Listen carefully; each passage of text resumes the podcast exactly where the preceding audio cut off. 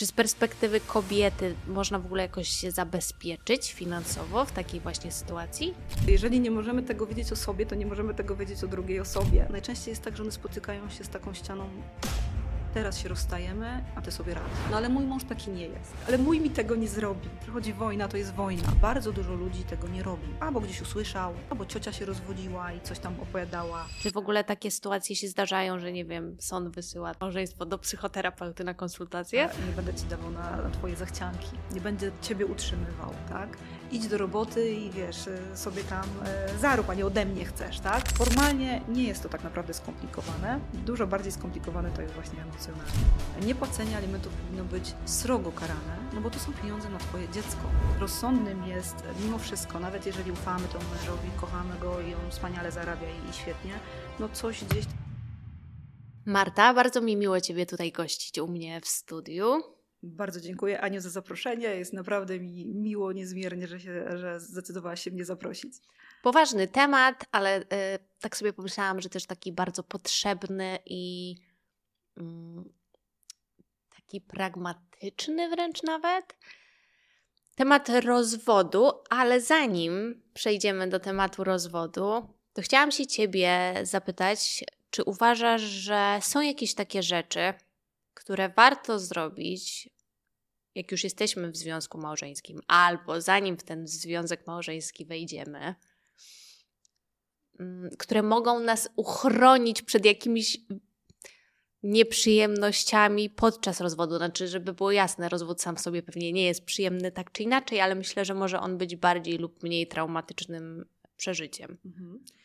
Na pewno, e, na pewno są takie rzeczy, zaraz powiem, ale chciałam najpierw powiedzieć, że to, co powiedziałaś, to jest pragmatyczne, dlatego że najczęściej powtarzanym pytaniem, w zasadzie zdaniem, jak ktoś do mnie przychodzi do kancelarii i siada, wiesz, u mnie na krześle, to najczęściej powtarzanym zdanie jest nie myślałam, nie myślałem, że mnie to spotka. Jakby mi ktoś tam rok temu powiedział, że ja do pani przyjdę i będę w takiej sytuacji, to bym wyśmiał, czy tam wyśmiała. Po prostu nikt tego nie zakłada, tak? E, jeżeli nawet ktoś to zakłada, to bardzo mało ludzi. I chodzi o to, że nie myślimy o tym, co może się wydarzyć e, kiedyś i co może być złego, bo tego nie zakładamy. I, mhm. a właśnie najlepiej jest robić wszystko wcześniej, czyli wtedy, kiedy jest dobrze. Bo jak już jest źle, no to już jest ciężko cokolwiek tak naprawdę zrobić, co można było zrobić wcześniej. E, przede wszystkim mam na myśli ułożenie sobie, wiesz, w relacjach nie tylko małżeńskich, partnerskich też, kwestii pieniężnych E, kwestii finansowych, wiesz. Często jest tak, że jedna strona zarabia, druga strona zajmuje się domem, dziećmi, w ogóle się nie, nie interesuje tym, co się jakby dzieje z ich majątkiem, z ich dochodami, nie ma na to żadnego wpływu. Wiesz, mówią, najczęściej kobiety są w tej sytuacji, mówią, no mój mąż się na tym super zna, to ja mu ufam w 100% i tak dalej. No dobrze, to ufaj, ale kontroluj, tak? Mm. Czyli musisz wiedzieć, jak to wygląda, co macie, nie podpisujemy żadnych dokumentów, e, wiesz, nie wiedząc, nie skonsultując się z prawnikiem, nie przeczytając ich, a często tak mam. No, byliśmy u notariusza, coś tam podpisywaliśmy, ja nie wiem co. Mhm. Wiesz, naprawdę tak, czasami to ciężko uwierzyć w to, że ludzie są tak naiwni, mogłabym powiedzieć. E, I myślą, że jeżeli jest dobrze, to zawsze będzie dobrze. I często zdarza mi się tak, wiesz co, że nawet łatwiej jest człowiekowi uwierzyć, pomyśleć o tym, że może zdać, zdarzyć się coś złego na zasadzie jakiejś choroby, jakiegoś wypadku, niż rozstania. Nie? Łatwiej jest człowiekowi pomyśleć, dobra, może się rzeczywiście jutro coś wydarzyć i, i rzeczywiście pomyślę o tym, co tu robić, ale nie myślę o tym, że my się możemy rozstać, bo nie wiem, coś się wypali, coś się wydarzy, e, ktoś trzeci się znajdzie, albo po prostu przestaniemy się kochać. I dopóki jest dobrze, to układajmy sobie te kwestie finansowe. Dowiedzmy się jak najwięcej o tym, co mamy wspólnie, co mamy osobno, e, jakie mamy majątki, jakie mamy dochody, jakie mamy ubezpieczenia nawet, to choćby najprostsza mhm. rzecz, e, tak? Bo potem może się stać tak, że ty będziesz musiała iść na jakąś walkę, na jakiś rozwód, nie będziesz wiedziała nic kompletnie, tak? Ja mówię tak do kobiety, ale generalnie to dotyczy każdej płci tak naprawdę. Jasne. Tak, ja, ja, też od razu chciałam powiedzieć, że wszystko, co będę mówiła, to pewnie będę w większości zwracała w kierunku kobiet, ale oczywiście zdarzają się przypadki, że to będzie dotyczyło też e, mężczyzny, bo różne są sytuacje. Ale tak sobie myślę kontekście właśnie takiej kobiety, która. Kobiety, dlatego że to głównie mhm. kobiety zostają z dzieckiem w domu. Tak z perspektywy takiej kobiety, która zostaje z tym dzieckiem w domu i nie ma mm, żadnego źródła dochodów. No, przynajmniej z punktu widzenia pracy utrzymuje ją w, w tamtym okresie mąż. Czy są jakieś takie rzeczy, albo w ogóle na stałe na przykład jest w domu i zajmuje się po prostu domem, bo też Mhm. tak może być. To nie musi być kwestia tylko okresu macierzyńskiego. Czy z perspektywy kobiety można w ogóle jakoś się zabezpieczyć finansowo w takiej właśnie sytuacji? E, Generalnie ja zawsze doradzam, żeby zawsze sobie coś odkładać, tak, na, na boczek. Oczywiście nie musi to być na zasadzie, że mąż o tym nie wie, mąż może o tym wiedzieć, a nawet najlepiej, żeby wiedział, bo, bo, bo, no bo w końcu, jeżeli jest miłość, jest wszystko dobrze, to dlaczego nie miałby pozwolić, żeby, żeby żona miała swoje konto, swoje pieniądze, swoje oszczędności? Nawet jeśli nie pracuje, przecież może mieć e, to z pieniędzy męża, znaczy męża, Oczywiście. tych, które mąż zarobi, no bo we wspólności, jeżeli są we wspólności, to to jest wspólne. Więc uważam, że e, rozsądnym jest mimo wszystko, nawet jeżeli ufamy temu mężowi, kochamy go i on wspaniale zarabia i, i świetnie, no coś gdzieś tam sobie trzymać, mieć swoje konto i swoje pieniądze. Swoje na zasadzie takie, które masz ty do dyspozycji twojej. E, Natomiast wiesz, generalnie jest też tak, że przy rozwodach, często, które trwają często długo, możemy wnosić o zabezpieczenie potrzeb rodziny, czyli takie alimenty na rodzinę i też na żonę w Mhm. trakcie procesu. Natomiast problem jest trochę z tymi alimentami po e, rozwodzie, dlatego że tutaj uzyskać je e, może kobieta, która tak naprawdę łatwo uzyskać je, ma, może kobieta, która tak naprawdę ma ten rozwód z winy męża. Natomiast jeśli jest bez orzekania o winie, to jest taki problem, że może te e, alimenty uzyskać, ale jest to bardzo trudne. Musiałaby wykazać, że jest w niedostatku, czyli że nie może sama iść do pracy i zarobić. Okej. Czyli to jest zazwyczaj wtedy, kiedy kobieta ma jakąś niepełnosprawność, jakąś chorobę i tak dalej. Bo, no bo, bo jeżeli nie ma Mhm. takich rzeczy, to w zasadzie może iść do pracy zawsze. I ja mam bardzo często, tutaj mówisz, że, będzie, będzie, że, że będziesz mówiła kobiety, ja mam bardzo często właśnie kobiety takie przypadki. Nie, nie mam takich przypadków mężczyzn, chociaż wiesz, 17 lat pracuję w tym zawodzie. W rozwodów miałam, słuchaj, na pewno z 2000, jak nie więcej, bo już to kiedyś obliczyłam. E, I ja prawie zawsze mam do czynienia z kobietami w takich sytuacjach. Nie zdarzyło mi się z mężczyzną, że po prostu ona zostaje bez niczego, Mhm. tak? I ona jest tylko zdana na łaskę tego, co mąż łaskawie jej da. Oczywiście po tym rozwodzie, jeśli mieli wspólność, to będzie jeszcze podział majątku. Więc jest szansa, że z tego majątku coś dostanie, albo dostanie no połowę naj, najpewniej, tak? Natomiast problemem jest to, że te procesy też trwają długo. Więc ten przez okres czasu, kiedy mm, ten, te, tej rozdzielności, te- tego podziału nie ma, ona nie ma tych pieniędzy. Nie? I tak e, jest najczęściej. Dlatego, że kobiety po prostu moim zdaniem bardziej ufają. To raz to, co powiedziałaś, że, że my jakby częściej zajmujemy się nie karierą, tylko domem. Mhm. Tak raz jesteśmy wychowywane, dwa chyba tak bardziej jest jednak ukształtowana nasza psychika i ogólnie społeczeństwo tak od nas, od nas wymaga i my same od siebie wymagamy. Natomiast y, rzadko jest tak, że, że rzeczywiście one są, te kobiety, które tak siedzą w domu, one są przygotowane, wiedzą, co mogą zrobić, robią cokolwiek. Najczęściej jest tak, że one spotykają się z taką ścianą, teraz się rozstajemy, a ty sobie radź. Mhm. I tutaj jest ten problem. Dlatego zawsze powtarzam, no zabezpiecz się jakoś, tak? Z- A zaoszczędź coś, znajdź sobie jakieś swoje źródło dochodu. Nie? Jakiś, wiesz, cokolwiek.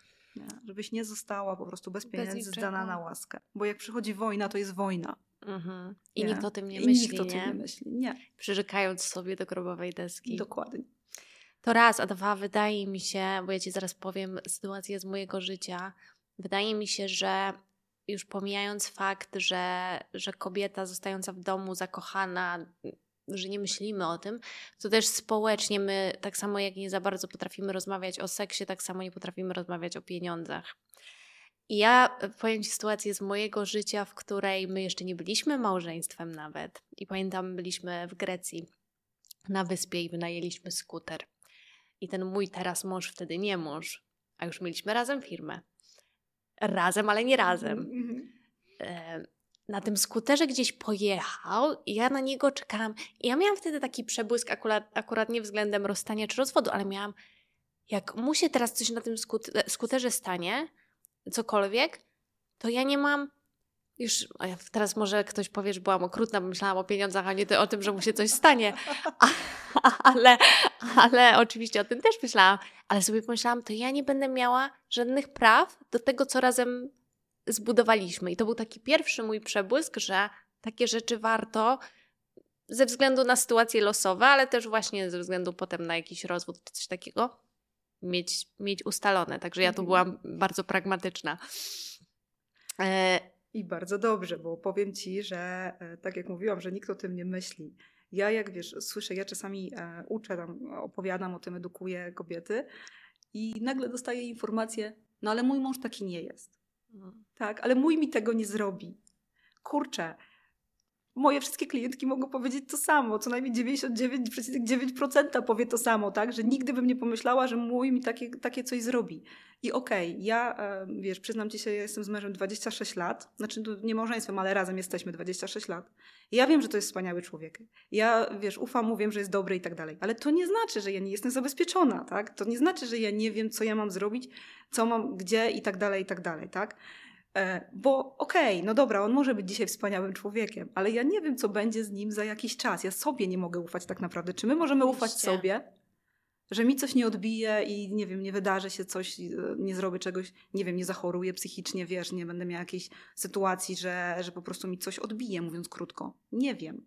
To jeżeli nie możemy tego wiedzieć o sobie, to nie możemy tego wiedzieć o drugiej osobie. Choćby nie wiem, jak dobra była. Tak, dokładnie. Ja zresztą uważam, że to jest jakaś taka, że, że, że wręcz to jest taka pozytywna rzecz odnośnie związku, kiedy, czy małżeństwa, kiedy my mamy świadomość tego, że no, może być różnie, tak? I że jak, no, bądźmy dorosłymi ludźmi. Dzisiaj się kochamy i super. I miejmy nadzieję, że będziemy ze sobą do Będzie, śmierci. dokładnie. No ale też widzimy też, co się dzieje dookoła, tak? Różne są sytuacje i, i warto być przygotowanym. I tutaj chciałam się e, zacząć już zmierzać jednak w kierunku tego e, rozwodu, którego fajnie byłoby uniknąć, ale nie zawsze się da. Mówię to jako dziecko rozwodników, e, więc myślę sobie, że jest dużo takich kobiet, bo wiesz, tutaj Warszawa to jest trochę taka bańka, ja zawsze mówię. Tu, tu troszkę inaczej się żyje. Mhm. Ale mówię o tych takich kobietach, trochę o których już powiedziałyśmy. O tych, które głównie były w domu, zajmowały się dziećmi, zajmowały się domem, i teraz przychodzi słowo rozwód, i one nie mają zielonego pojęcia, a nie mają na przykład też środków finansowych, nie mają pojęcia od czego zacząć. Więc jeżeli jesteśmy w takiej sytuacji i ten rozwód jest nieunikniony, to od czego ty byś zaczęła, będąc w takiej sytuacji? Mhm. Wiesz, dzisiaj to już i tak jesteśmy w dużo, dużo lepszej sytuacji niż lata temu, bo mamy internet. Mm. E, I dużo rzeczy możemy się dowiedzieć z internetu. Ja oczywiście nie mówię absolutnie o jakichś forach, bo tam też różne głupoty czasami czytam. Ja sama na, na, temat, e, na temat kwestii rozwodowych, które wiem, że tak nie wyglądają. Ale jest dużo blogów, jest dużo właśnie kont na Instagramie, na Facebooku, po prostu adwokatów, prawników, którzy tym się zajmują i wiesz, dużo rzeczy można się naprawdę dowiedzieć z takich właśnie ale tylko od profesjonalistów, jak mówię, nie z jakichś forów i tam gdzieś tam ktoś tam coś słyszał, coś wiedział i coś tam przekazał piąte przez dziesiąte.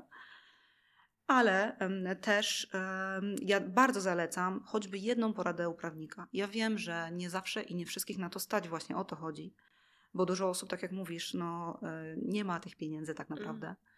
Ale warto odłożyć, e, nawet 200 zł czasami to kosztuje. Nawet znam prawników dobrych, którzy kosztują 200-150 zł za poradę.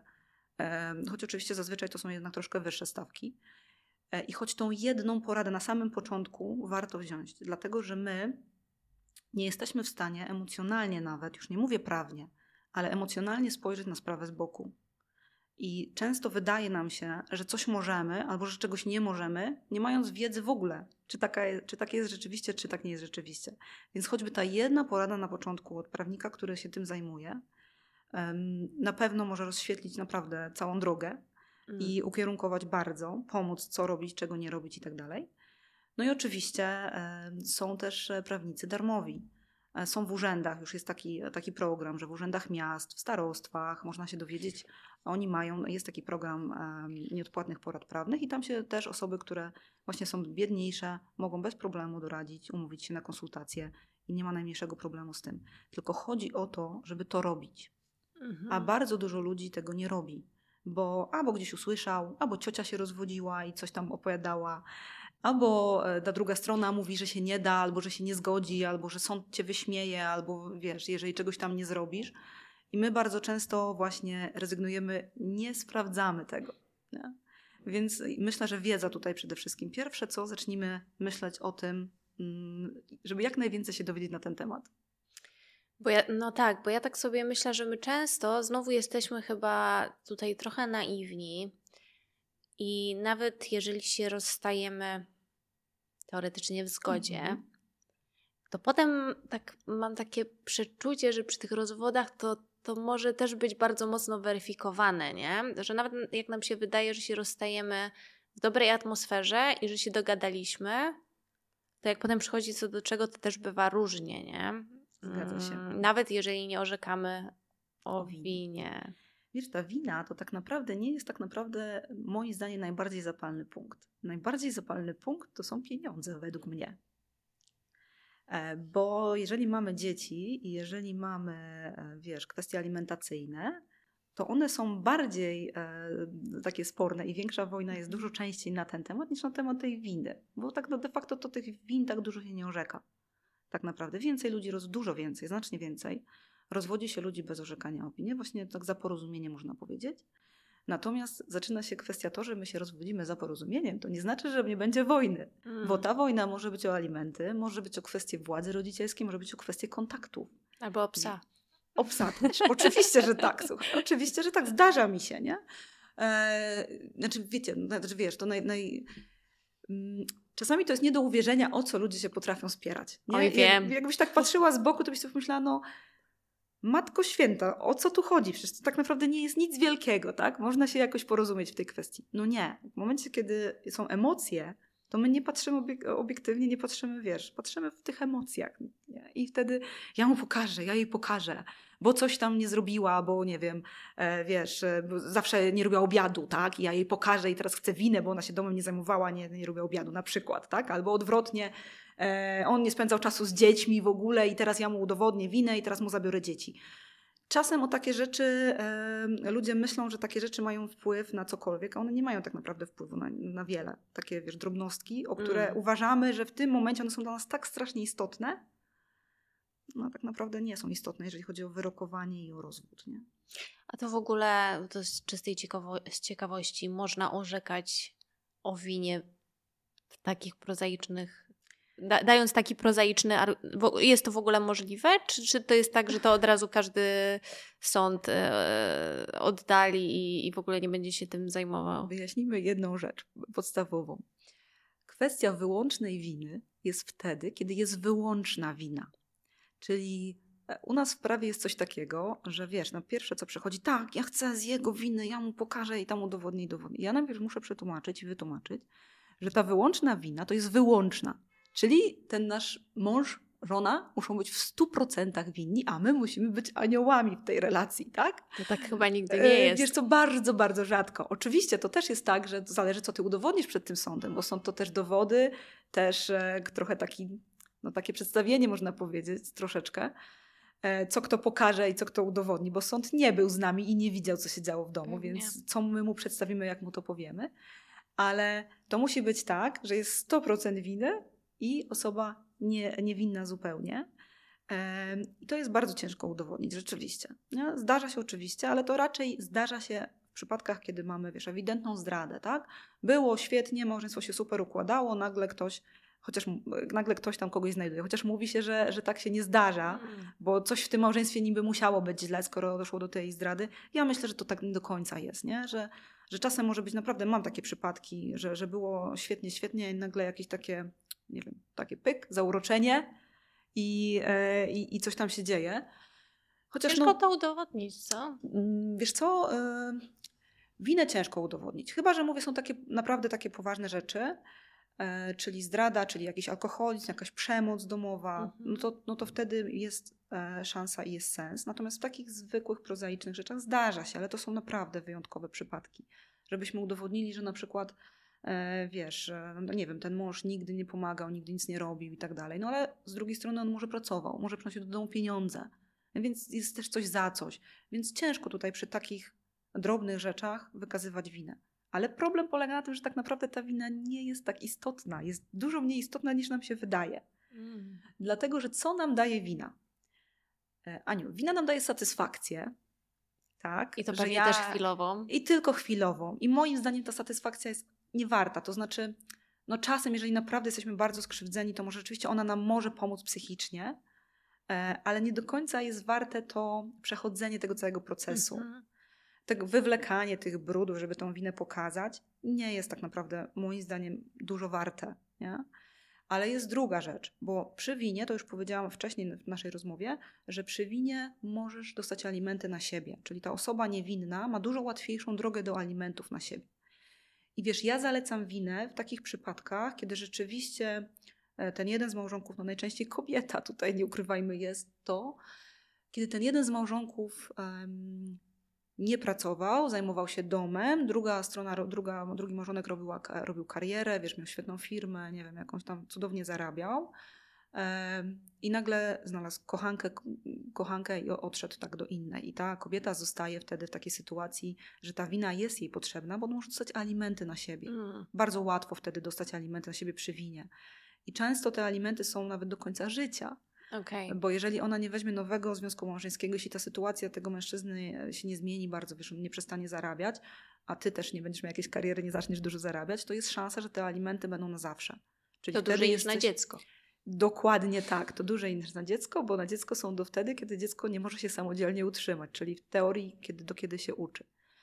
W związku z czym w takich sytuacjach, kiedy ta kobieta rzeczywiście jest w tym domu, zajmuje się tą rodziną, a ten mąż ją zostawia, najczęściej no, dla młodszej można powiedzieć, to wtedy warto jest robić tą winę. Tak? Bo wtedy ona rzeczywiście może mieć swoje bezpieczeństwo finansowe zapewnione przez no, resztę lat, dużo lat na pewno. A o ile dłużej ciągnie się taki proces rozwodowy, który, bo z tego co się orientuję, to, to generalnie teraz troszeczkę dłużej się czeka na rozwód. E, mówię teraz, teraz niż za czasów moich rodziców, nie moich, ja się nie rozwodziłam. E, i tak sobie myślę, że taki rozwód, gdzie się rozdaje, e, rozstajemy za porozumieniem stron, pewnie jest dużo szybszy mimo wszystko do zrealizowania niż taki, gdzie orzekamy o winie. Jaki to jest mniej więcej czas? To jest strasznie trudne pytanie. Okay. Ja zawsze śmieję, że to jest pytanie do wróżki, bo nigdy nie wiemy, mm. ile jest w danym sądzie, wiesz, e, czasu Spraw. oczekiwania, ile jest u danego sędziego czasu oczekiwania. Faktem jest, że rozwody szybkie są naprawdę wyjątkowe.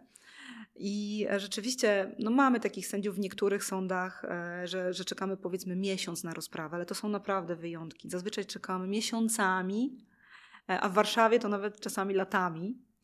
E, więc rzeczywiście trwa to bardzo, bardzo długo. Natomiast rzeczywiście rozwód bez orzekania o winie zazwyczaj jest szybszy. Pod warunkiem, że nie pojawią nam się problemy dotyczące właśnie alimentów i dzieci, hmm. bo to najbardziej przedłuża proces. Dlatego, że jeżeli są kwestie dzieci, to najczęściej jest opinia biegłego psychologa, opinia, wiesz, ośrodka e, tego e, takiego sądowego, gdzie oni też mają terminy długie i też tam trzeba czekać najpierw na badanie, potem na opinię, więc to się robi w miesiącach, a później w latach.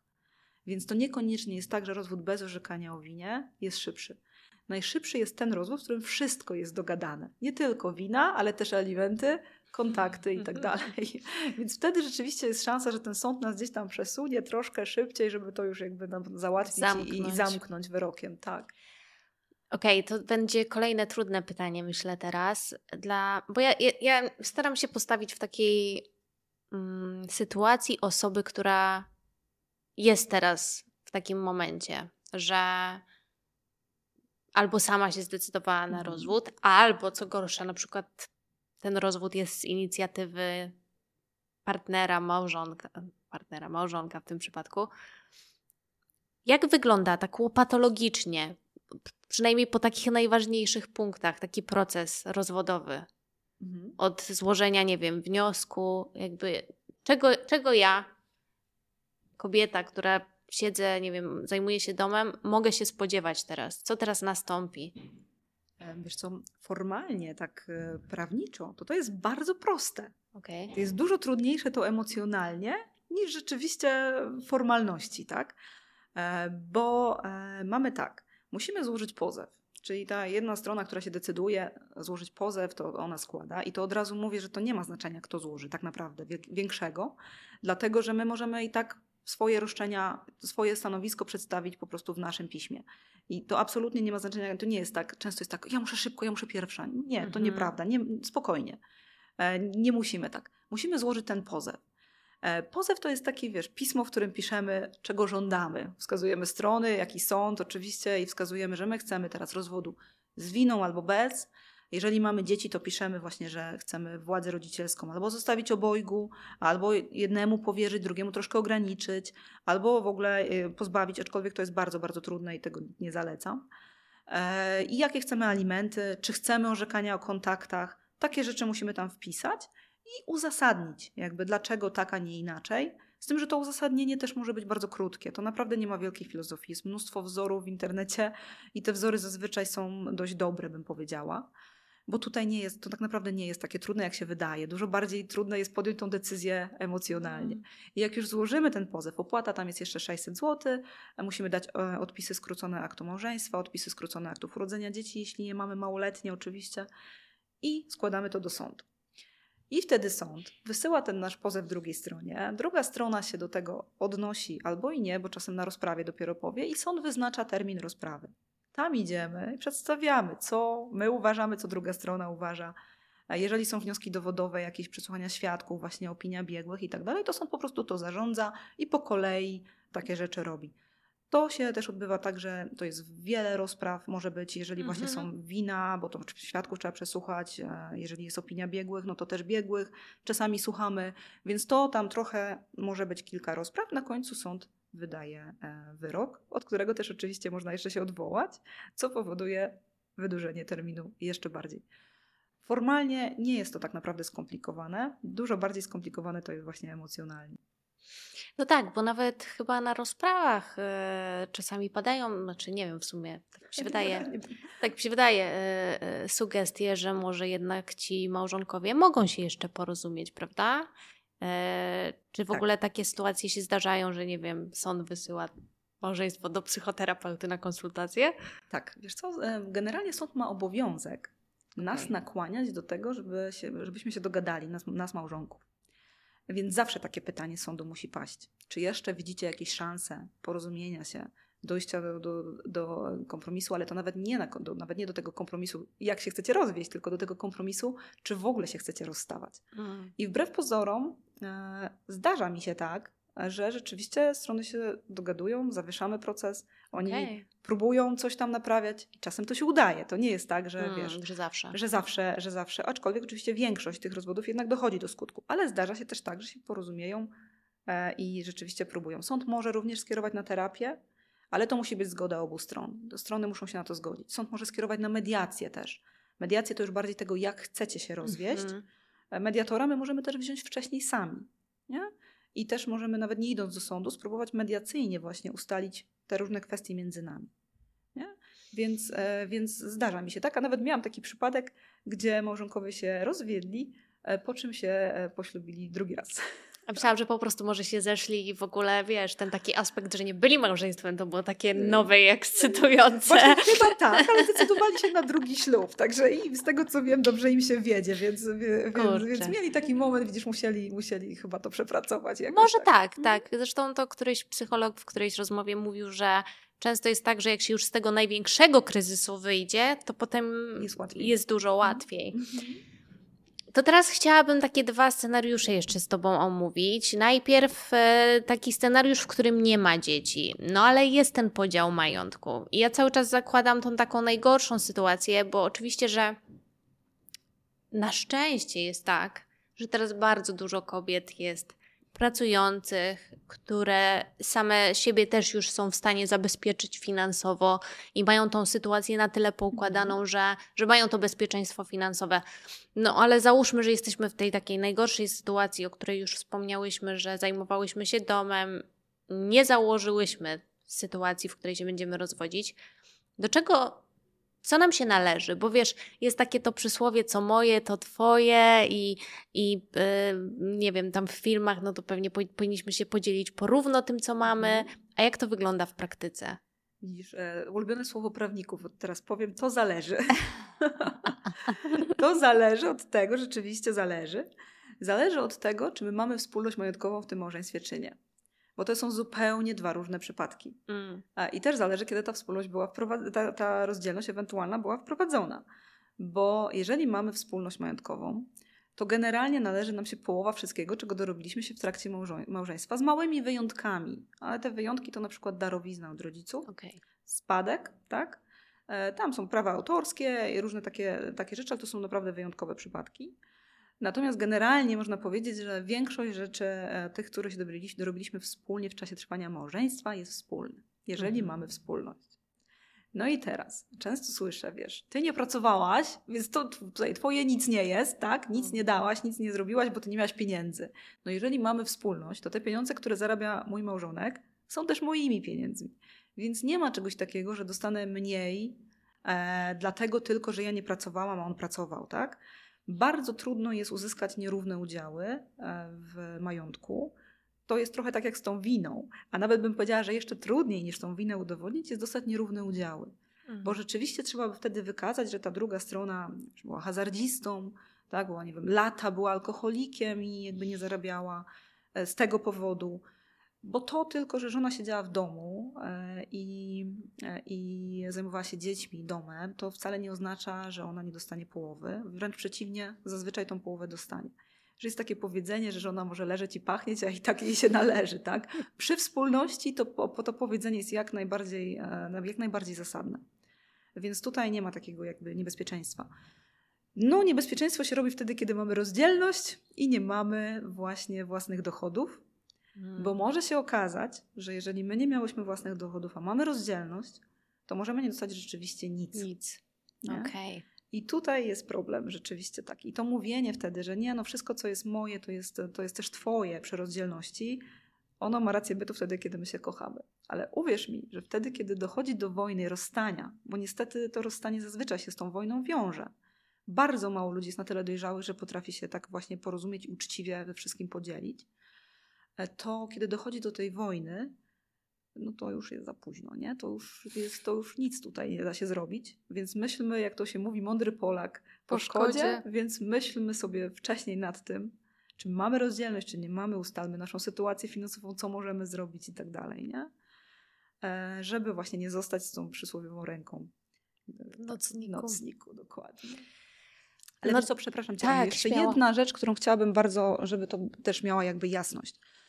Bo często jest tak, że wiesz, e, przychodzą panie, panowie też przecież i no, my robimy tutaj, zrobimy ten rozwód tam z winą, bez winy, nieważne i chcemy też od razu, żeby tam podzielić wszystko na pół.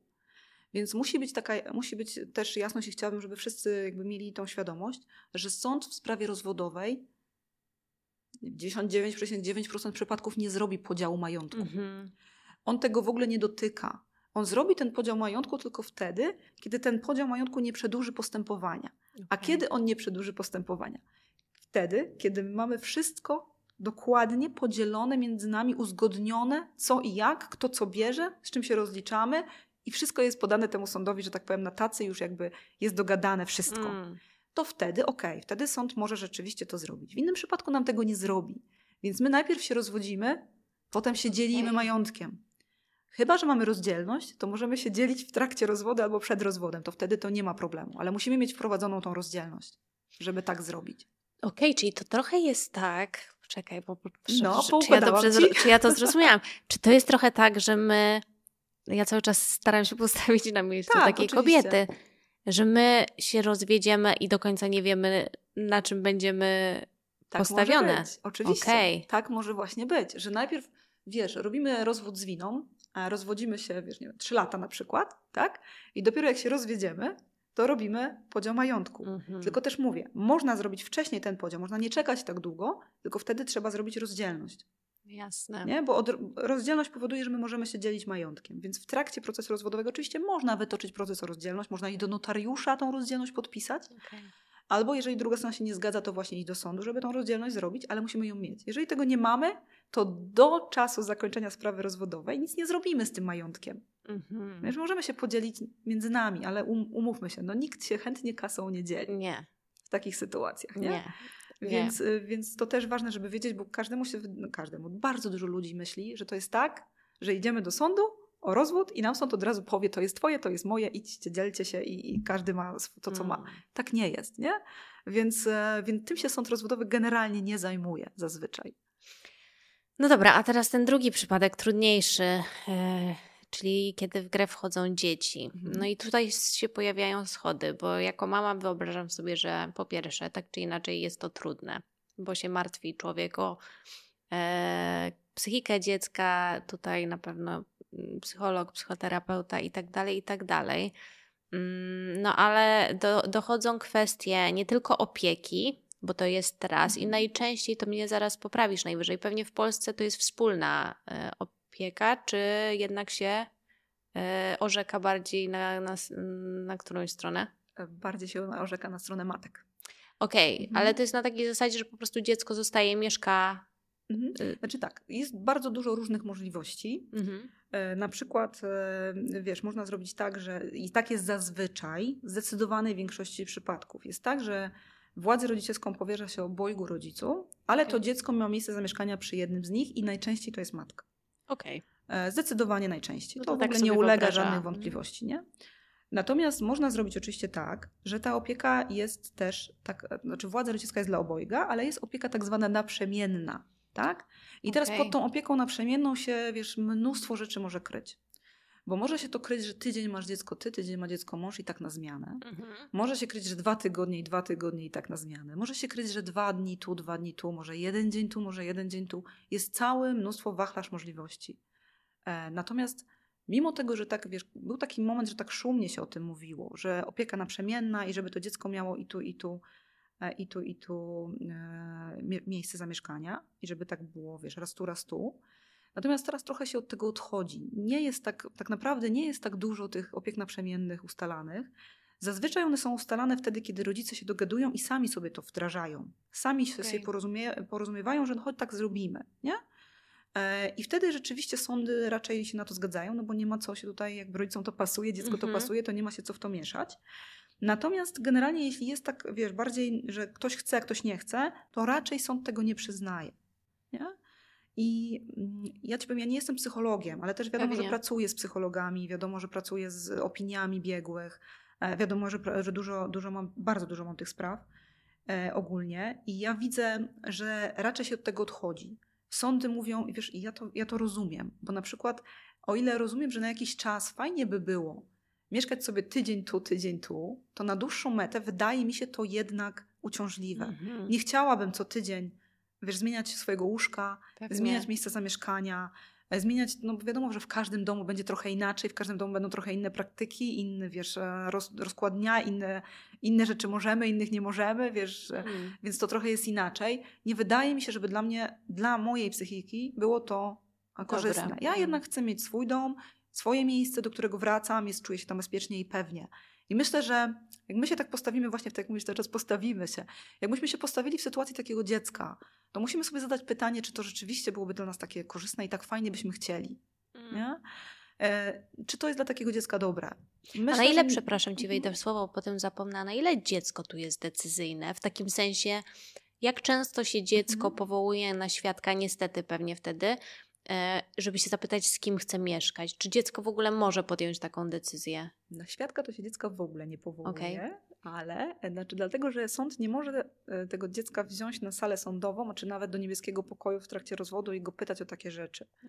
E, Natomiast może, e, może być tak, i tak jest najczęściej, że właśnie wtedy wchodzą te opinie psychologiczne, o których mówiłam, że e, po prostu psychologowie, wy- wykwalifikowani, odpowiedni ludzie, którzy się na tym znają, rozmawiają z dzieckiem. Ale też rzadko jest tak, że oni rozmawiają z dzieckiem na zasadzie ty, a z kim ty chcesz zostać? Raczej jest to na zasadzie zabawy, na Mm. zasadzie takiego, wiesz, jakiegoś rysowania rysunków, pytania, a co robisz z tym, a co robisz z tamtym, obserwacji, co się dzieje w czasie tego badania, do kogo dziecko idzie, jak coś potrzebuje, jak chce, wiesz, do toalety, e, jak się zachowuje. Bardziej, bardziej o to chodzi, niż, e, niż o to, że to dziecko się pyta tak bezpośrednio. E, No chyba, że to dziecko jest starsze, wiadomo, no to starszy to już sobie jasno powie, wie po co idzie raczej zazwyczaj do tej opinii i raczej, raczej powie to. Aczkolwiek to jest też tak, że dziecku jest też ciężko, tak? Bo ono wie, że ono trochę ma wybierać, jak Mm. i temu starszemu nawet. I postawienie go w takiej sytuacji też jest dla niego trudne, że wiesz, no musisz się opowiedzieć teraz, nie? Czy ty chcesz z tą mamą, czy ty chcesz z tym tatą. I często jest tak, że dzieci mówią, że chcą mieć jedno i drugie, i to jest całkiem zrozumiałe, że one chcą mieć jedno i drugie. E, najlepiej by było. E, natomiast niekoniecznie razem, hmm. nie? Bo, bo, bo to jest też tak, że dziecko moim zdaniem chce mieć spokój i bezpieczeństwo. Jeżeli ta rodzina jest taka, że trochę odchodzę od Twojego pytania, mm, ale chciałabym to, chciałabym to powiedzieć, bo to myślę jest bardzo ważne, że jeśli my wiemy, że to dziecko chce mieć spokój i bezpieczeństwo, to zostawanie w takiej relacji często, w której my nienawidzimy tej drugiej strony, e, boimy się jej, kłócimy się z nią, mm. zastanawiamy się, co dzisiaj się wydarzy, jak wrócę do domu, albo jak on wróci do domu, czy ona. E, I zostawianie dziecka w tym wszystkim, w tej kołmyi, której my myślimy, że ono nie widzi, ono widzi dużo więcej niż my myślimy, niż, my, niż, niż nam się wydaje.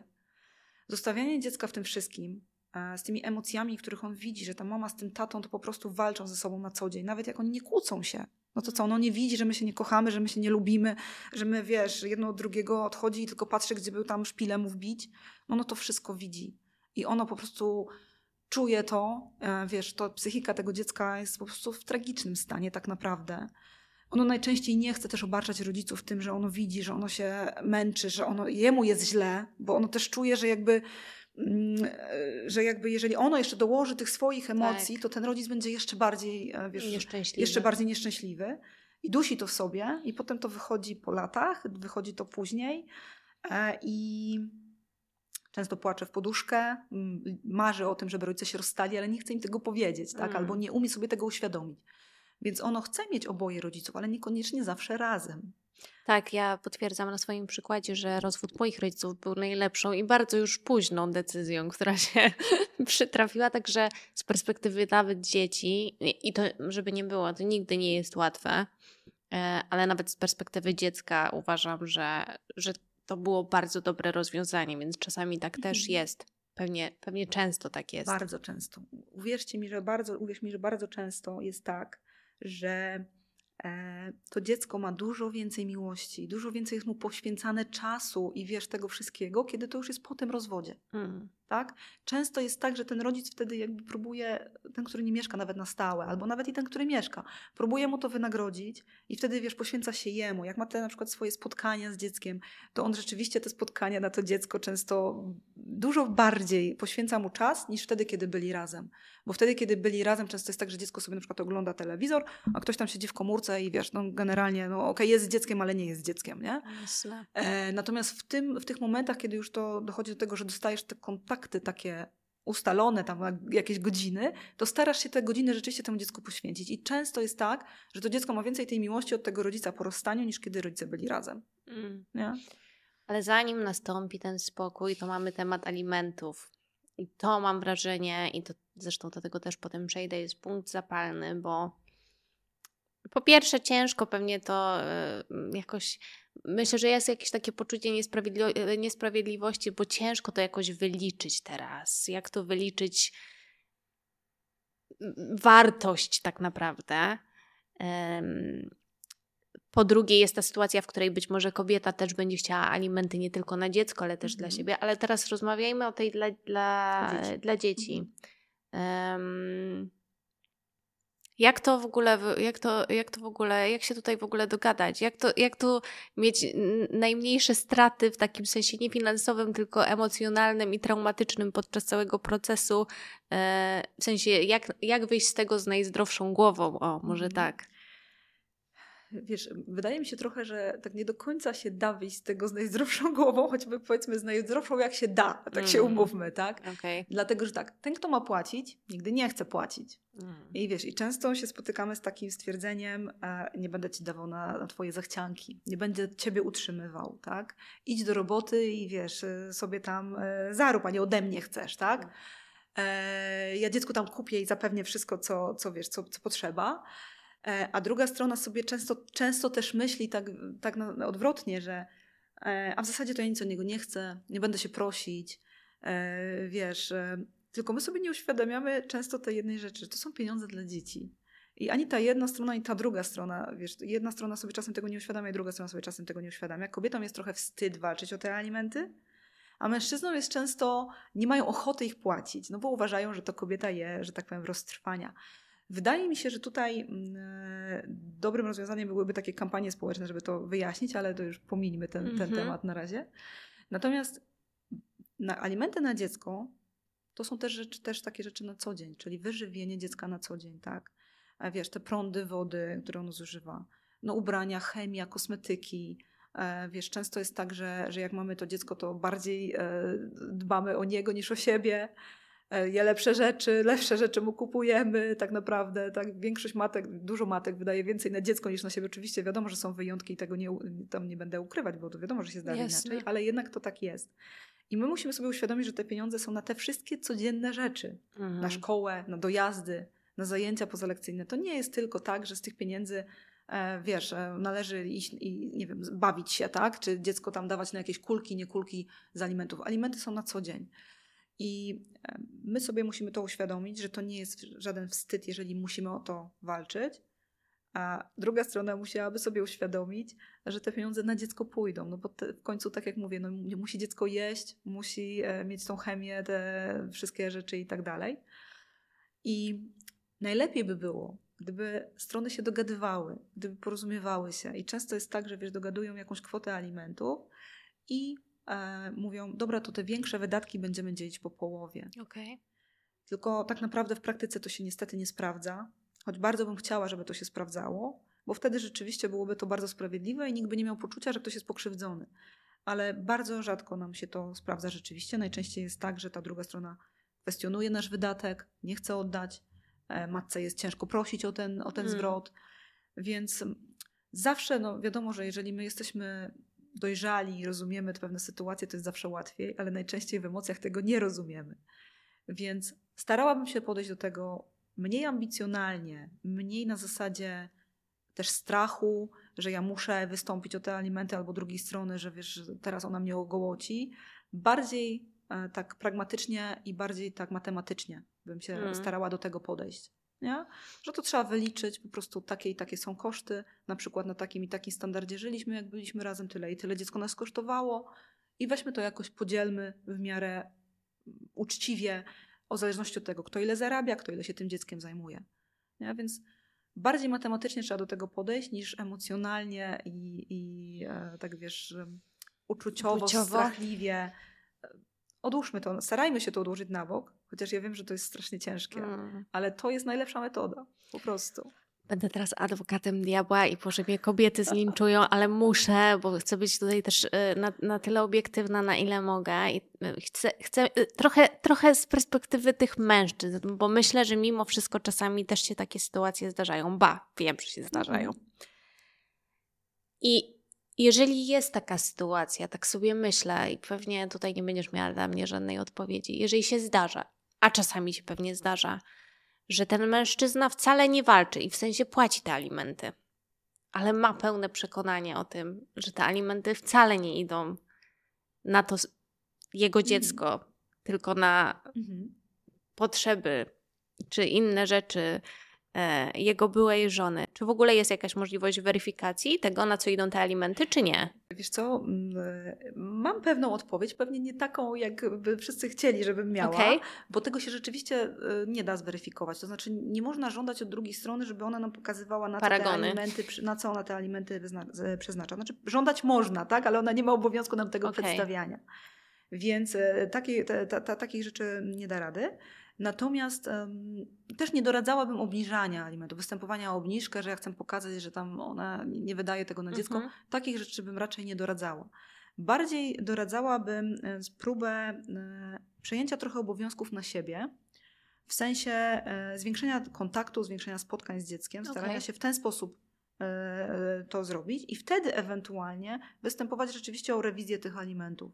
Bo jeżeli ja przejmuję te obowiązki, że więcej czasu spędzam z Mhm. dzieckiem, więcej czasu ja mu poświęcam, więcej czasu ja mu rzeczy płacę, no to wtedy możemy jakby rzeczywiście e, zmieniać tą sytuację alimentacyjną.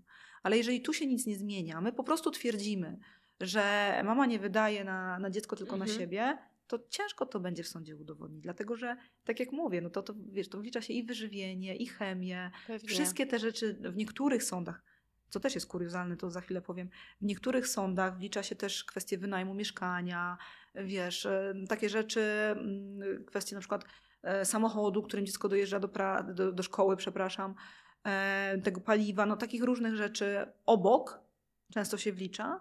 Więc ciężko jest obniżyć alimenty tylko na tej podstawie, że ja uważam, że matka ich nie wydaje na dziecko. To jest Mhm. bardzo trudna sprawa. E, Więc, więc tak bym nie zalecała. Raczej zalecałabym próbować przejąć część obowiązków na siebie i wtedy dopiero próbowania zmieniania czegokolwiek z tymi alimentami.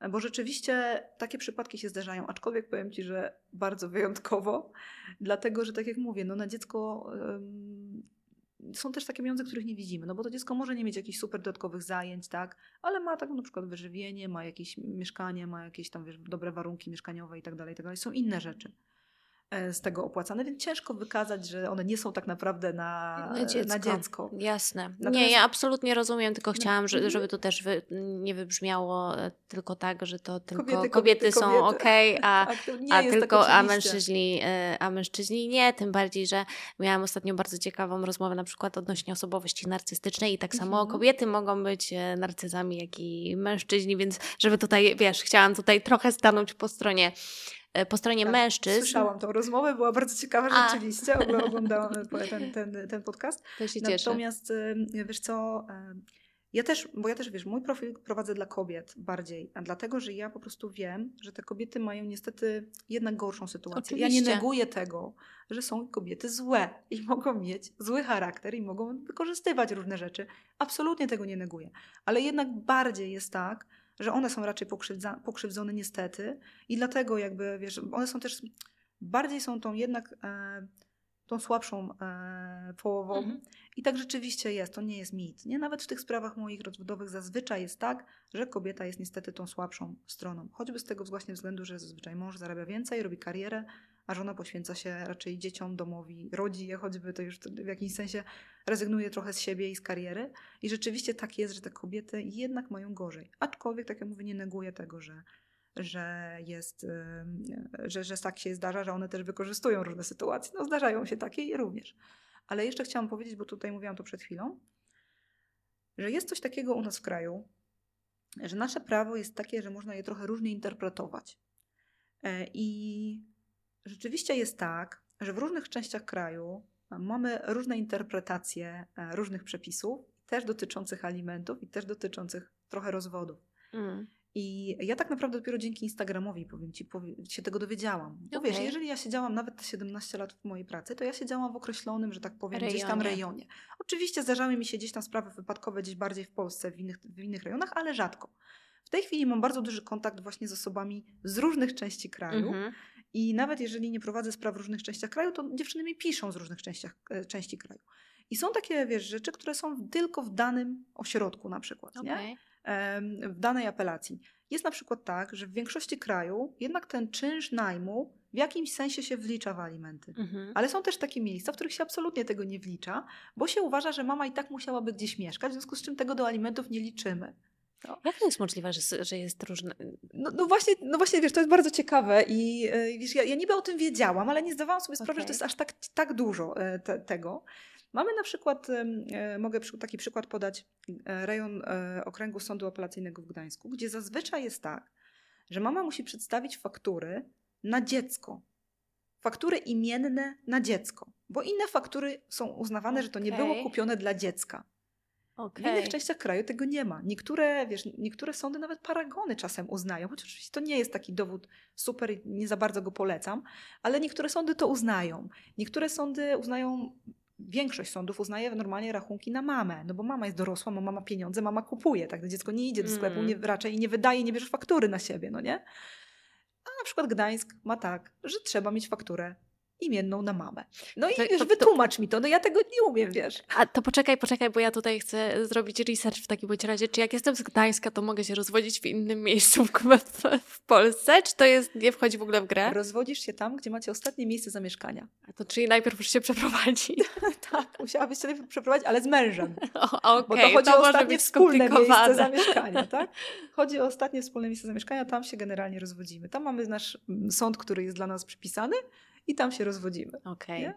Warto więc czasami się dowiedzieć, co tam u nas w tym sądzie, w naszym okręgu się, się wydarza. Ja może trochę przesadzam, to nie jest tak, że, że wiesz Jasne. we wszystkim, ale są takie sprawy, które warto wiedzieć, że trochę może wiedzieć. być inaczej, gdzie jest, jeżeli mieszkamy gdzieś innym w, rej, w innym rejonie kraju.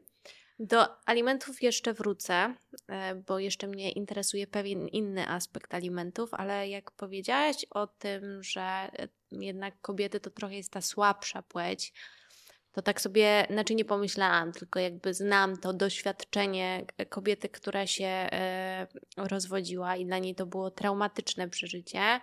W takim sensie też tego, jak została potraktowana mm. przez no, panią, panią w tym przypadku sę, sędzinę, to się odmienia chyba.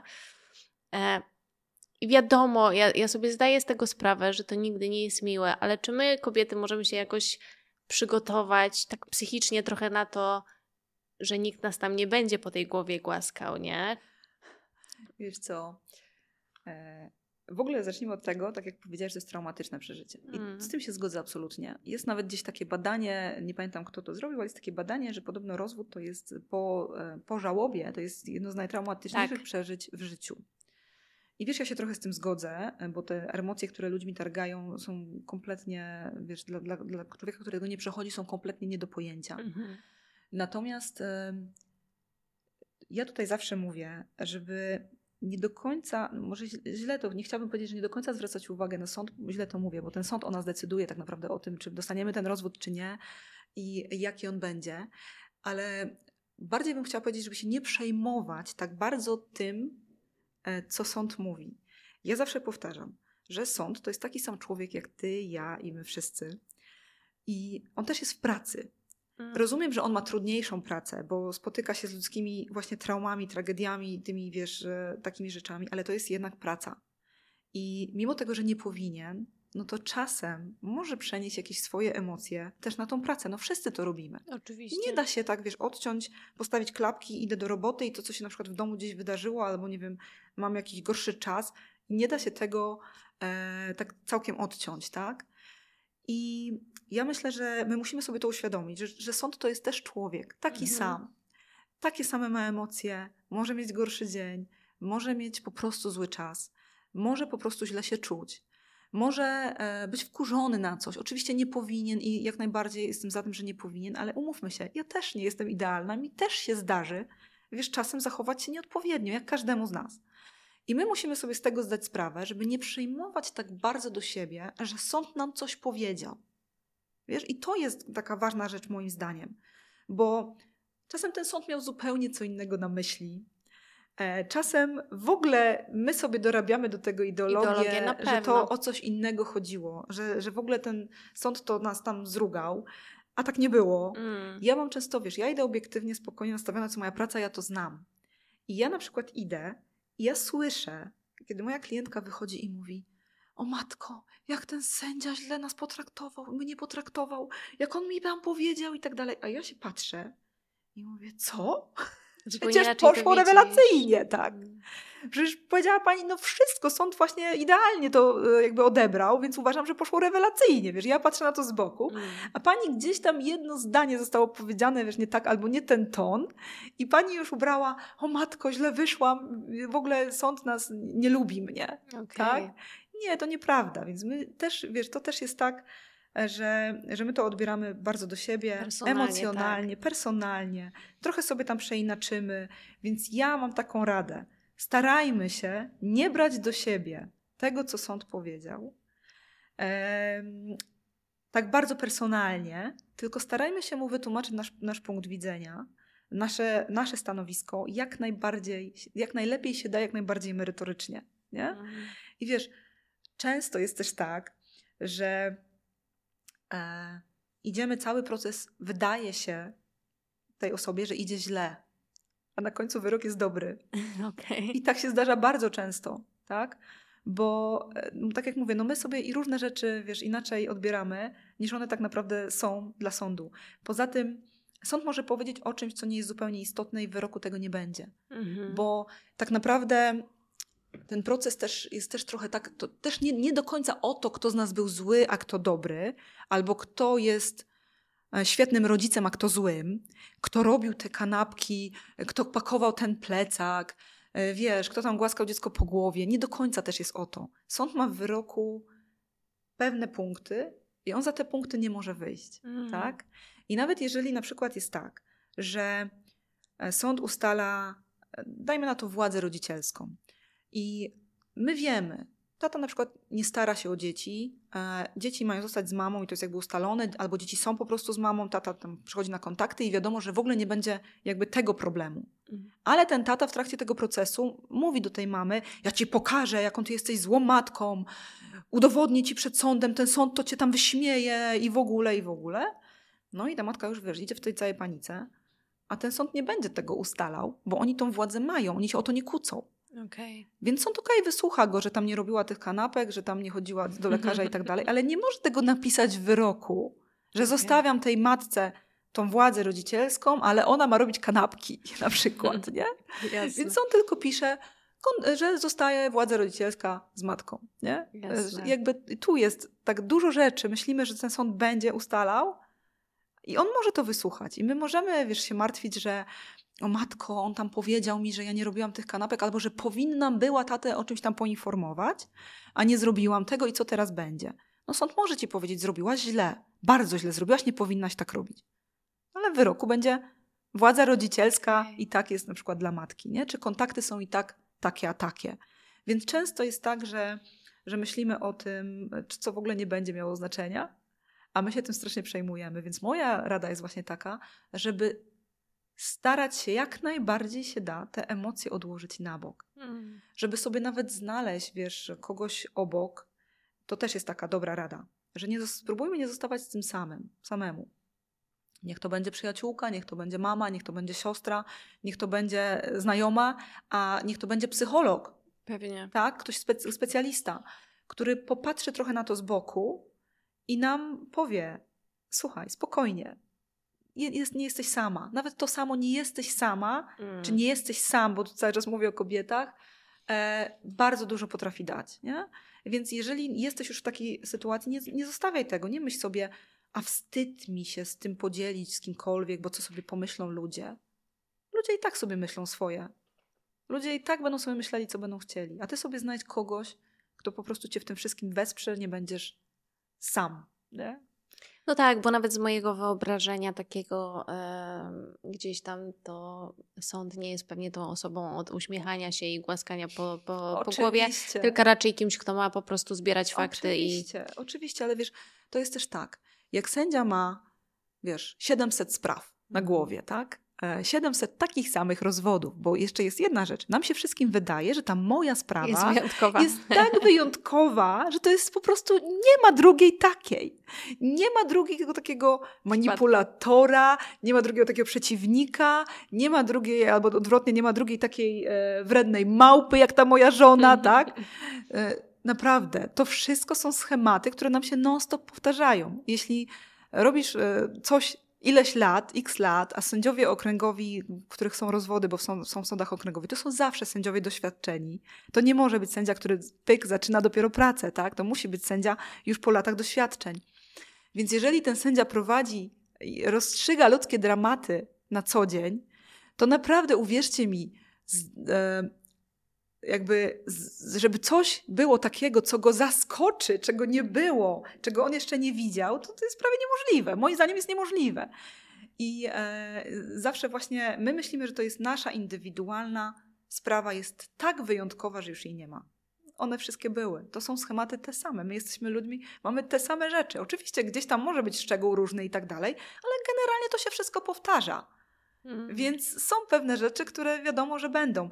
E, Często się zdarza tak, że wiesz, to nie tylko ja, bo to wszyscy, myślę, doświadczeni prawnicy tak mają, że ktoś przychodzi, zaczyna cię opowiadać, ty już wiesz, co będzie dalej. Dalej.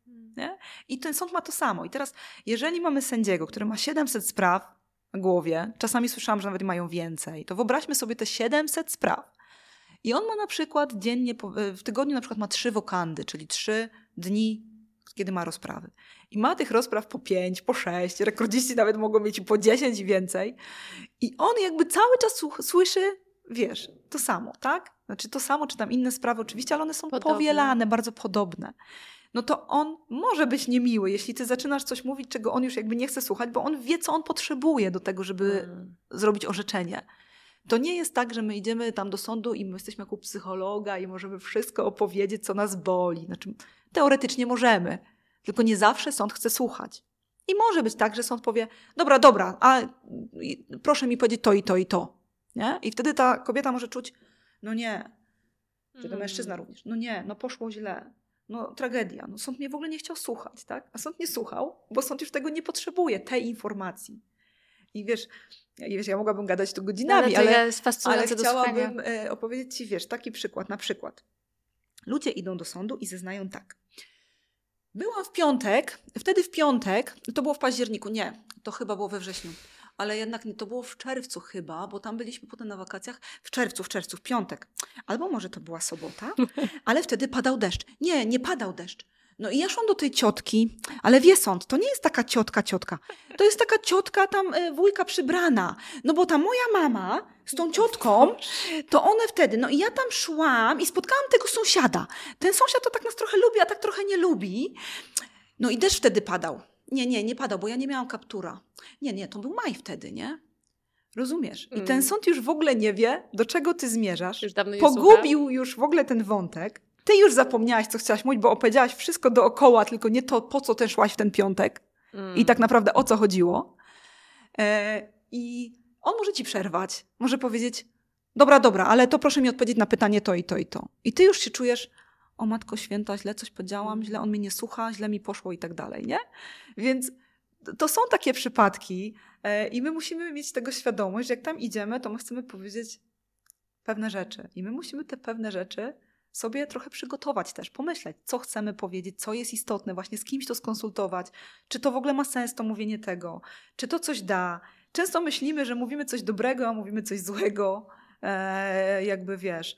E, przykład taki, ostatnio miałam taką rozmowę z panią, która mówi, e, no, ja generalnie uważam, że ten tata to nie powinien mieć takich kontaktów samodzielnie, bo uważam, że no, tata trochę nadużywa alkoholu, zdarza mu się pić przy dzieciach i generalnie nie powinien. Ja bym chciała być przy tych kontaktach. Po czym mówi do mnie, no, ale jak dwa tygodnie temu byłam w szpitalu i mu zostawiłam dzieci na dwa tygodnie, to bym chciała powiedzieć, żeby sąd wiedział, że wtedy tam przyjeżdżała jego matka i matka się tam opiekowała, też pomagała mu, ale no tam były zadbane. I ja mówię, a dlaczego pani chce powiedzieć o, tym, o tych dwóch tygodniach, kiedy pani była w szpitalu, skoro przed chwilą mi pani mówiła, że pani mu nie chce dawać dzieci, bo Jasne. on pije i obawia się pani, że będzie pił, a sama mu pani dała te dwa tygodnie. Więc czasem jest tak, że my musimy rozważyć i wiedzieć, że pewne rzeczy są nie do, dla nas korzystne i nie powinniśmy ich mówić, tak? Mm. E, a pewne rzeczy są e, korzystne i należałoby je uwypuklić. Więc tutaj dobrze by było rzeczywiście te porady e, prawnika zasięgnąć, Mieć. żeby ktoś nam wytłumaczył, co się tak naprawdę tutaj e, ma znaczenie, a co nie ma znaczenia, a co może być potraktowane przeciwko tobie. Więc ja zawsze zalecam, nawet jeśli cię nie stać na, na to, żeby wziąć prawnika do całej sprawy, bo zazwyczaj jest tak, że te sprawy bez orzekania, one nie, nie, nie, nie, potrzebują często prawnika, bo one są tak naprawdę proste. Natomiast potrzebują tego, żebyś ty miała wiedzę, żebyś ty miał wiedzę, co jest ważne, co będzie istotne, co trzeba rzeczywiście podnieść w tej sprawie, a co nie. Mm. nie? I wtedy można sobie nawet poradzić samemu, jeśli cię nie stać. Chociaż oczywiście ja zalecam mieć prawnika, ale no nie każdy, tak jak mówimy, może. Ma możliwość. To chociaż idź, idź chociaż raz opowiedz, co się dzieje, niech ci ten prawnik powie, co ty możesz, co ty nie możesz, co ty powinnaś, co ty nie powinnaś. Nie, nie słuchaj, no bo ktoś tam powiedział, że, że nie będę mogła, że nic innego nie dostanę albo coś takiego. Nie? Wiesz, mam na przykład przypad przypadki bardzo często. E, a e, ktoś tam mówił, że nie ma szans, żebym dostała większy aliment niż 500 zł. Po czym mama wychodzi na przykład z alimentami 2000. No, no nie może być tak, że ktoś nam tam gdzieś tam szepnie, bo ktoś tam nie zna naszej sytuacji, najczęściej nie zna prawa, więc nie ciągnijmy wiedzy od, od ludzi, którzy tego tej po prostu nie, nie wiedzą, nie mają tej wiedzy, tak? Muszę poruszyć na koniec ten temat, który ostatnio trochę przez e, celebrytów został bardziej nagłośniony. Nie wiem, czy celebryci to jest e, odpowiednie słowo, osoby rozpoznawalne, może mm. powiem tak, a mianowicie niepłacenie alimentów przez e, ojców. Nie będę wymieniać nazwisk. Jasne. E, ale myślę, że wszyscy, wszyscy wiedzą, wiedzą, o kogo chodzi. E, jak się przed tym, jakby co w ogóle my możemy zrobić jako kobiety, jak jesteśmy w takiej sytuacji, gdzie zapadł e, jakiś tam wyrok, alimenty zostały zasądzone, no ale my tych pieniędzy nie dostajemy. Mhm. To jest w ogóle moim zdaniem plaga. To są miliony, miliony y, złotych, które są rzeczywiście długami alimentacyjnymi. E, I e, do, myślę, że dopóki społeczeństwo nie zacznie takich ludzi potępiać, dopóki będzie im pomagać, a to jest cała rzesza ludzi, którzy im pomagają, cała zarzesza rodzin, znajomych itd., tak itd., tak e, że gdzieś tam właśnie jakieś kombinacje, nie będę mówić jakie, żeby tu nie, nie dawać pomysłów, są robione i to jest absolutnie moim zdaniem rzecz, którą państwo powinno się zająć w pierwszej kolejności.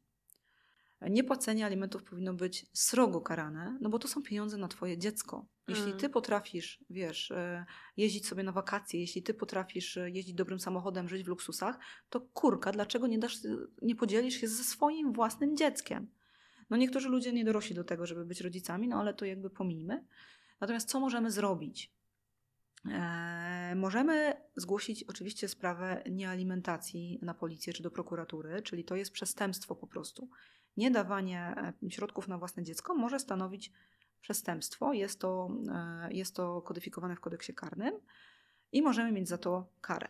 Natomiast problem polega trochę na tym, że prokuratury i sądy traktują moim zdaniem takie sprawy po macoszemu. Trochę jest temu winny e, przepis, na który jest i bardzo bym chciała, żeby to dotarło gdzieś wysoko, żeby ktoś się tym zajął i ktoś rzeczywiście ten przepis zmodyfikował bo tam w przepisie jest, że przestępstwo popełniasz wtedy, kiedy uporczywie nie dopełniasz swoich obowiązków alimentacyjnych. Okay. Bardzo ogólne słowo. I teraz kwestia tego uporczywie jest bardzo różnie traktowana.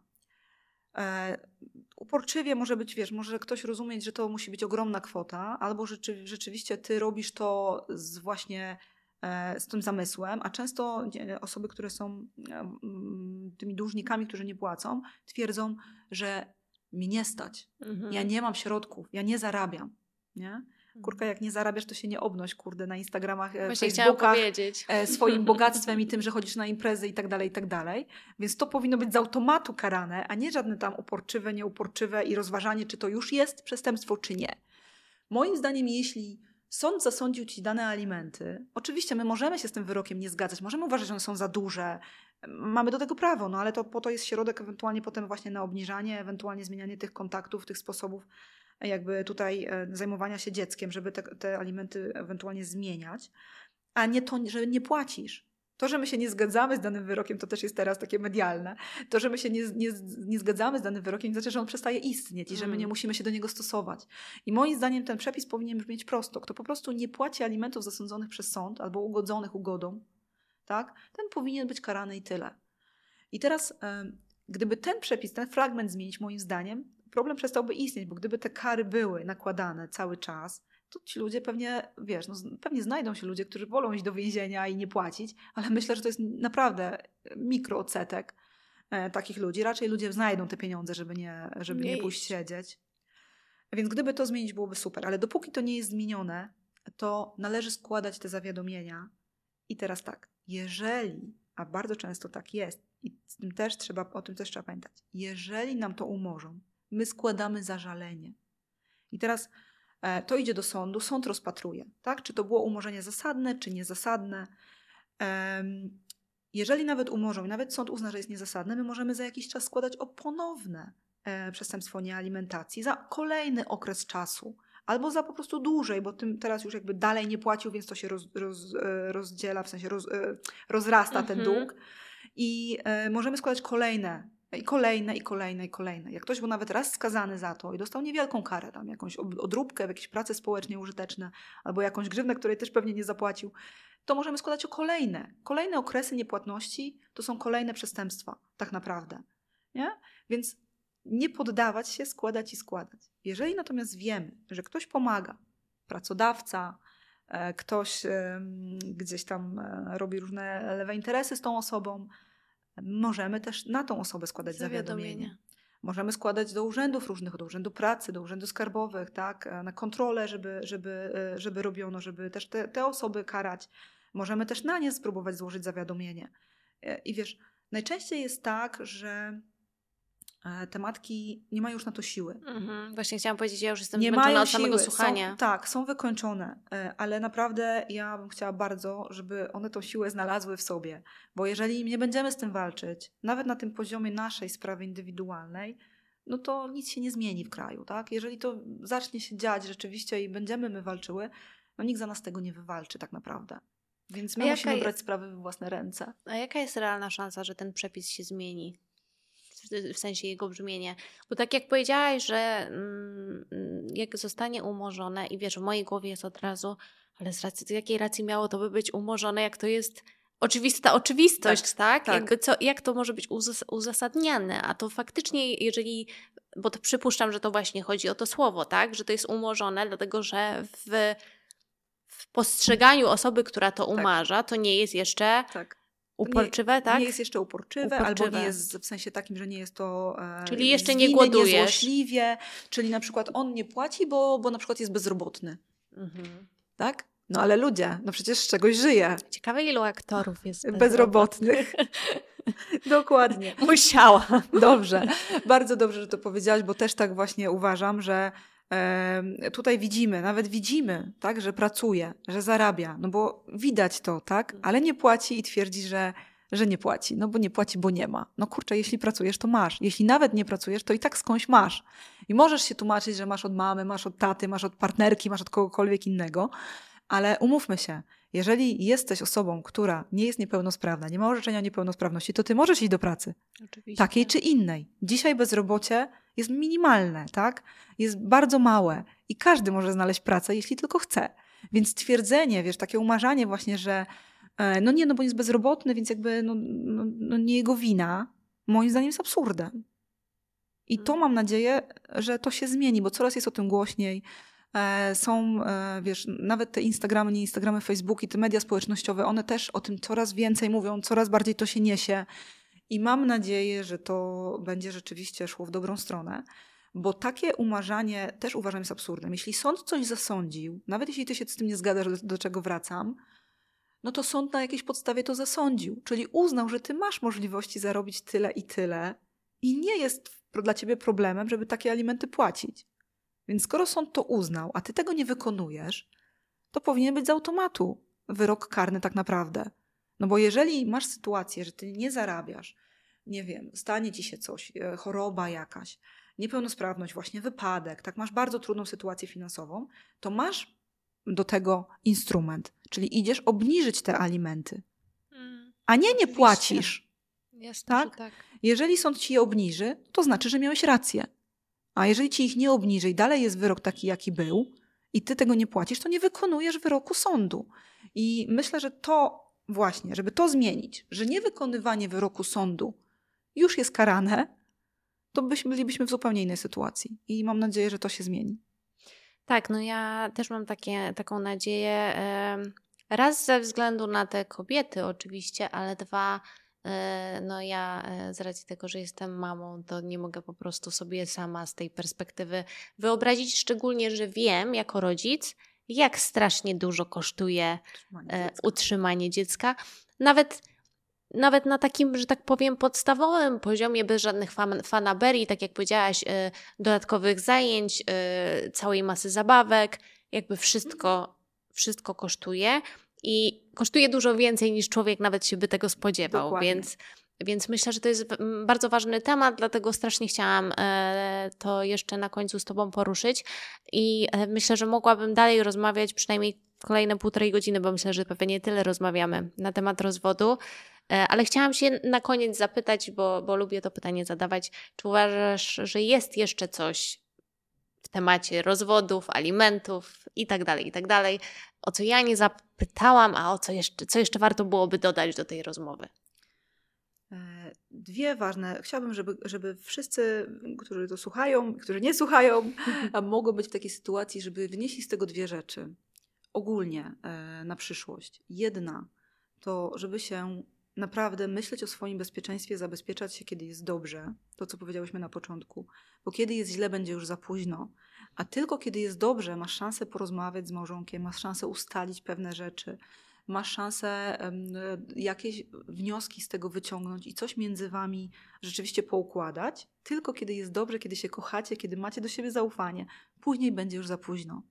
Więc żeby nie musiało być mądry Polak po szkodzie, żeby to wszystko robić przed szkodą. To jest jedna rzecz. A druga rzecz, e, którą bym bardzo też chciała, żeby, żeby wynieść e, z tej naszej rozmowy, to jest to, że po każdej burzy wychodzi słońce. Naprawdę pracuję w rozwodach, rozstaniach, bo to nie zawsze są rozwody, czasem rozstania partnerów. Tyle lat, że mogę wynieść jedną rzecz. Po każdej burzy wychodzi słońce, po każdej. Nawet najgorsza wojna, ona się kiedyś kończy i kiedyś z tego wychodzimy, więc chodzi o to, żeby wiedzieć, że zawsze będzie lepiej, będzie dobrze. Mnóstwo razy, wiesz, e, mam takie przypadki, mnóstwo razy.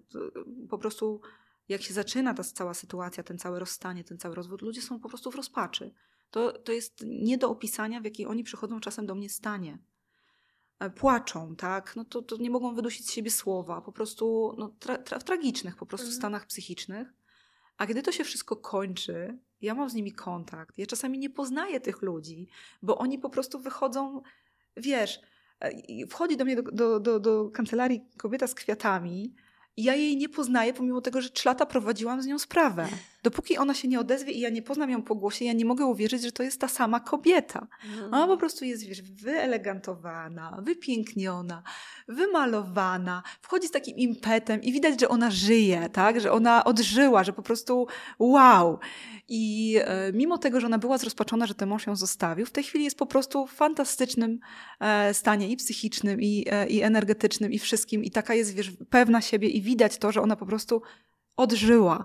Więc ja bym chciała, żeby to każda osoba, która przechodzi w taki, w taki moment w swoim życiu, żeby wiedziała, że to się zmienia i to naprawdę będzie dobrze. Tylko musisz w to wierzyć i musisz przetrwać, po prostu przetrwać ten fragment, kiedy jest źle, bo naprawdę, uwierzcie, uwierzcie mi, uwierz mi, będzie dobrze, bo po prostu zawsze jest. Nie ma tak, że to się nie kończy, to się kończy. Ile by to nie trwało, to to się kończy i jeszcze e, szczęście do nas zawita i zapuka. I naprawdę tak jest. I ja to wiem, bo po prostu wiem to z doświadczenia moich klientów, z doświadczenia swojego życiowego i z, przede wszystkim z doświadczenia moich klientów, że zawsze, zawsze e, będzie dobrze. Prędzej czy później. Bardzo Ci dziękuję za tą rozmowę. Ja mam ogromną nadzieję, że ci, którzy nas słuchali, którzy są teraz w takiej sytuacji, to e, nabyli trochę wiedzy. E, mam nadzieję, że cała masa ludzi, którzy to słuchali, nie będą musieli z tej wiedzy e, korzystać. To jest oczywiste, że nie chciałybyśmy, ale, ale jeśli już trzeba, to. Ale jeśli już trzeba, to, to mam nadzieję, że ten odcinek coś rozjaśnił. Bardzo Ci dziękuję za tą rozmowę. Bardzo Ci dziękuję za zaproszenie. Było mi niezmiernie miło. Fantastyczna rozmowa. Dziękuję. Mi również.